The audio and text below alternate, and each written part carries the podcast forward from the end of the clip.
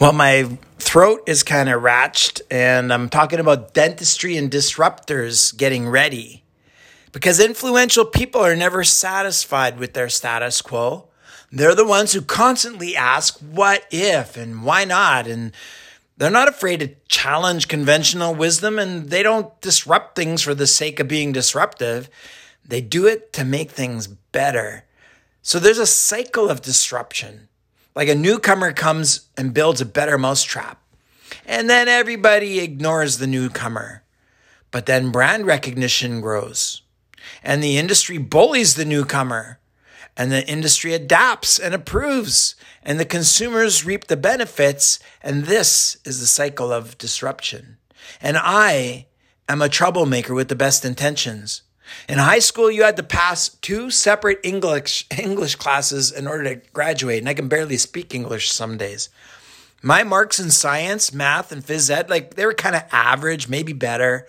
But my English marks dragged down my entire GPA. And here I am, a guy who writes and blogs, and writing and English is a big part of what I need to do very well for what I enjoy doing being a reckless kid and I was more focused at that time on making money than I was on school.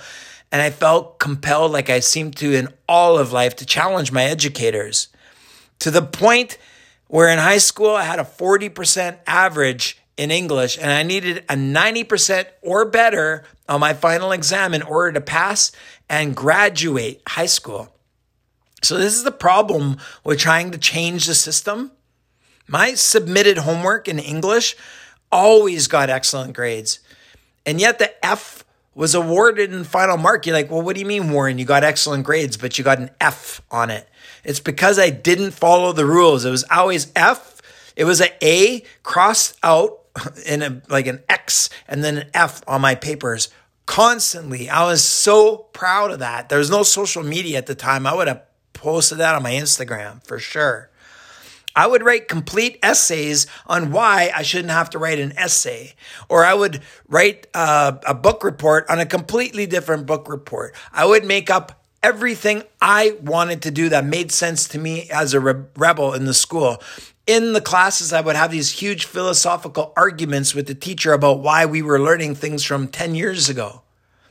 And the teacher would respectfully give me an A and say, the work you're doing is outstanding, but you're not following the correct protocol, so I have to fail you. I was so busy proving my theories to pay attention. I finally realized I better start following society's rules I'm not going to get the degree I needed. I was going, I was flying colors, passing and maybe even better in everything else except for English. I wasn't going to graduate high school. Fine. That's how I learned my first sales skills.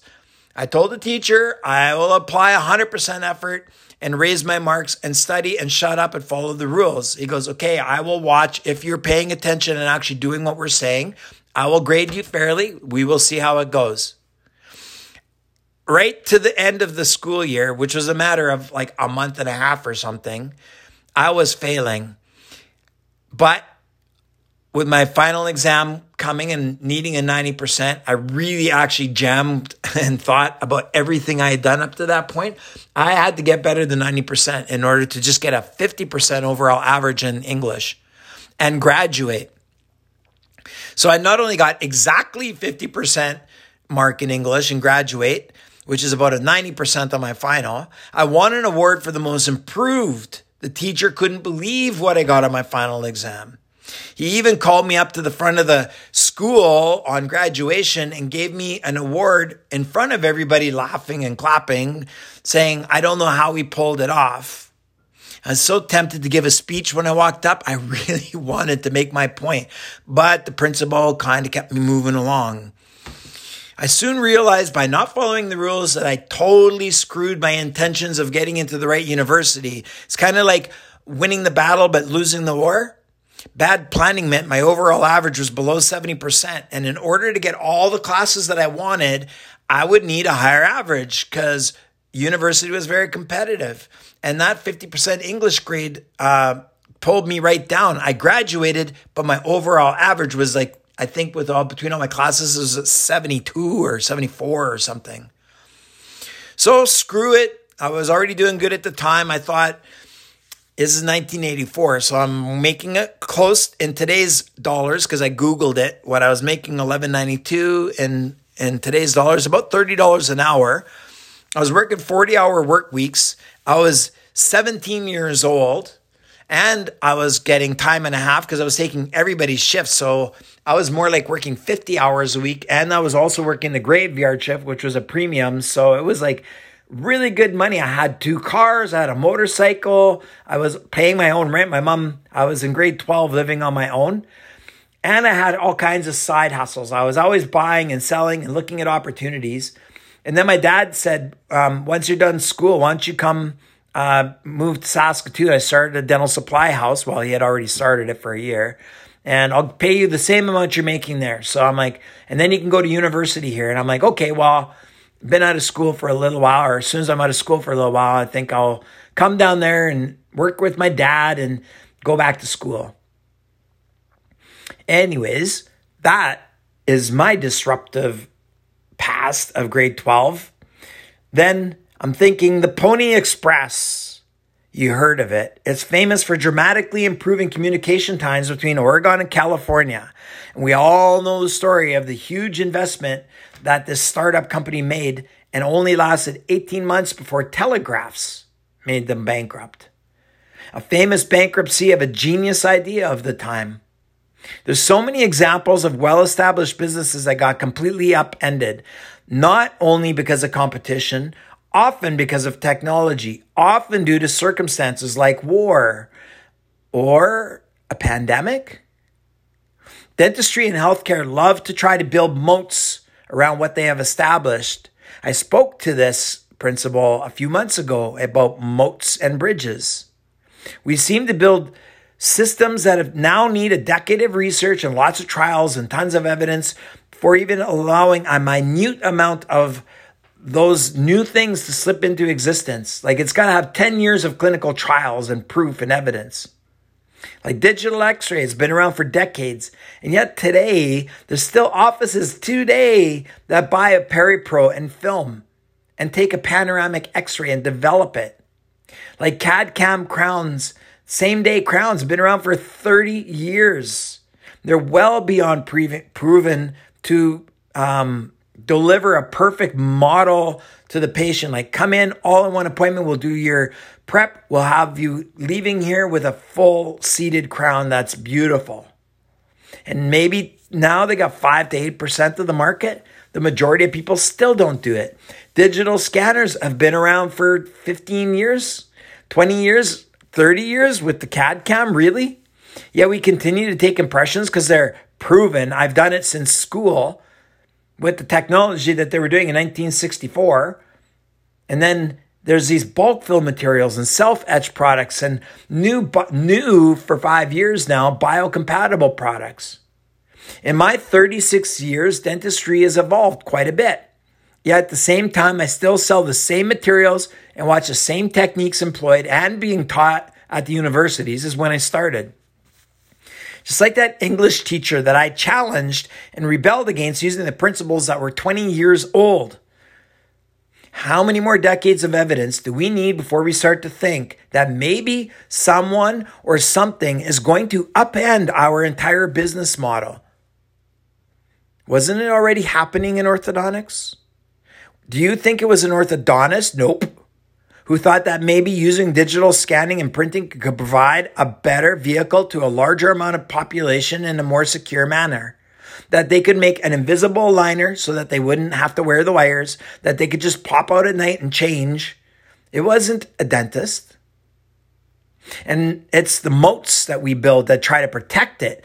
And that was created a decade ago. And many studies had to come out to prove that this is not a good way to go. We can't do this. This is going to be horrible for our profession. But it continued to grow. And now it's an approximately $2 billion market last year. And it's expected to triple in size in the next few years. Bridges and moats. Now, the same people who tried to disavow this original technology are trying to disavow the newest model of affordable treatment, like Smile Direct. Direct to consumer, which last year earned about 500 million of sales. Well, what they may be proving is that we should perhaps consider what people actually want and work harder to make it easier, safer, more affordable. It may not be the right answer. I personally don't think it is, but I can see the model could work. But we like to focus on problems, all the things that could go wrong. We spend millions of dollars to prove how it's going to go wrong and years and years before we finally adapt what those people, those disruptors were telling us. And right now, healthcare has been disrupted. This is an opportunity for our business model to shine. Every single one of these ideas I'm about to give you could thrive in dentistry.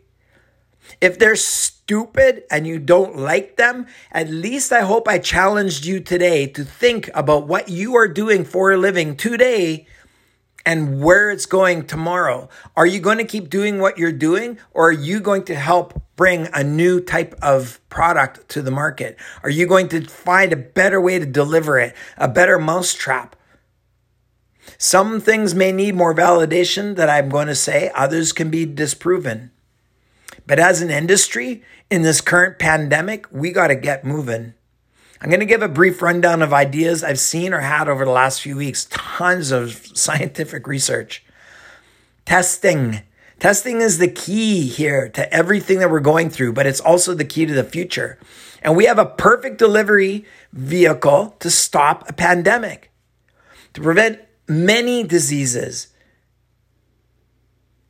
Quick asking me, everybody wants to know, well, how's that going to get paid? What's the insurance company going to pay? Well, they may not pay it first, but they will soon realize preventive medicine is key to having a lower insurance premium. Maybe they don't want a lower insurance premium because they are a percentage based business.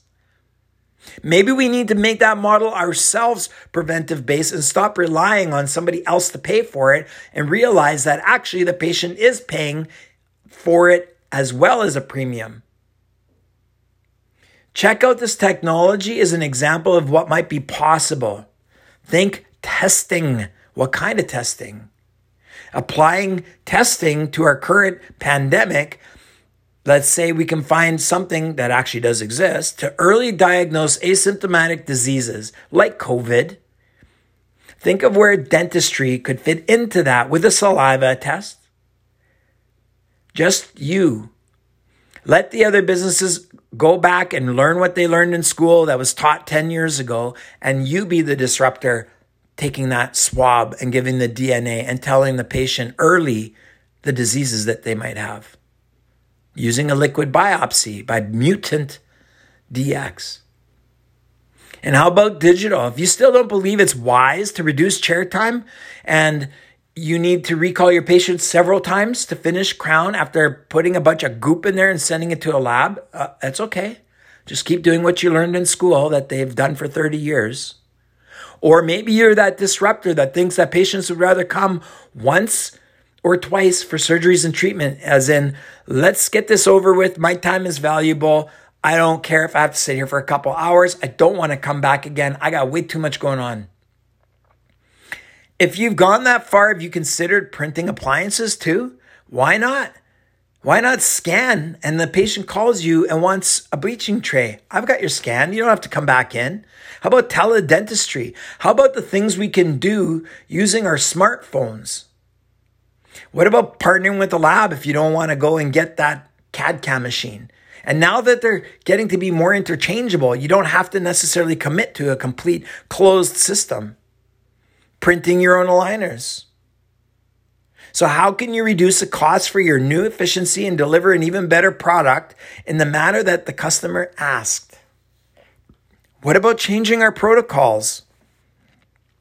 Can we more efficiently and more safely provide the services by considering even more risk reduction, thinking pandemic and disease, and how good we are at doing this in our profession already? Is it possible that maybe having a dental clinic that has HEPA filtration that provides a safe working environment for the people working there day after day is a good idea? That a greater reduction of aerosol using devices, not just intraoral, but extra oral that could maybe they can be built into the dental unit or cabinet instead of a, a vacuum cleaner under the chair with a big um, outlet on it. Maybe this can be built into our equipment. Start thinking. Think about how good that protocol would be for reducing risk for the people working there in the environment. A central biofilm system that runs through all water lines, like biofilm removal. So no more tablets, no more filters that you have to use. Instead, just a very safe disinfectant. Something that goes through your ultrasonic scaler and drill that actually reduces the risk of kind of like doing a hydrogen peroxide rinse in the mouth, a low amount. What happens if you put that into the Cavitron scaler or you have some other types of safe solutions that are out there that I'm exploring to reduce the the aerosol itself is getting disinfected while you work. Protocol. What about faster appointments using new proven materials and techniques to reduce chair time and labor? More efficient use of technology. Sharing data in a universal, anonymous fashion to provide evidence based protocols the world can use. So, all dentists that are gathering this digital data, gathering up this testing, entering it into patients' charts, and then allowing it to be anonymously used to provide evidence based protocols. We can speed up each other. We can use AI. Saliva testing and blood testing is a service during a regular checkup for prevention of disease. That can happen today. It is happening for some of you. Preventive care for the hygiene, the immune system health, and ability to fight disease starts with oral health testing during appointments for the other diseases, sharing information with other healthcare providers, the doctors, the nutritionists, working together, a total health and holistic approach to uh, preventive health. Dentistry has ties to cardiovascular disease, airway, sleep disorders, diabetes, acid reflux, HPV, oropharyngeal cancer, pediatric airway, lip and tongue ties, and more. Like, you know that there's so much more we can do with dentistry. So let's think today of a new business model. A cooperative type of business model. What if we got together instead of one dentist in a clinic? We don't compete with the guy across the street. We share a space. We share one CBCT. We bring in a couple other clinics. We are all partners in one clinic where we all share everything. We still have ownership, but instead of ownership in a $1 million clinic each, which is two of them together is 2 million, we now own a more profitable clinic, which is now worth 3 million instead. Multiple doctors in single locations, larger practices and more convenient locations with more specialists inside, more convenient hours of operation because you're sharing your times, online bookings, reviews, better marketing. And what if there was some oversight for infection control so that you don't go from province to province in Canada and find that one province is using a guideline for infection control that's five years older than another one. What makes people in one province have kryptonite in their pocket and make them, you know, less vulnerable to the infection controls, to the bugs than the next province over? I don't get it. Why is that not more universal? Why are the fee guides not more universal? Why do we need the fee guide? And, and it is a guide. Maybe we need it because we don't understand the business. Maybe we should understand that better. Seems like we do when it comes to orthodontics and clear aligners and doing implants. But then we need somebody else to guide us for all the rest of it. And we complain that the fees are too low. Consultants within the associations at, at when you have somebody representing the better health of the public, calling themselves the people that are in on your behalf speaking for you and your business but leaning towards the public protection which is great but disciplining on that and then trying to build a moat around the business not in the best interest of the public necessarily there should be allowance of marketing and a do no harm to people rather than the moats that we built around to protect these established businesses. It's crazy. No other businesses do this. I've written many an essay since my failed high school experiment. I've evolved my thinking. I've continued to challenge my authority, and I'm sorry to my bosses. I really am. But you know, I'm a challenger type of personality, and I think it improves all of us. I've learned my why in this business. And I want to know what your why is. Are you the disruptor for dentistry? Can we do this together? Because you know what? I'm in.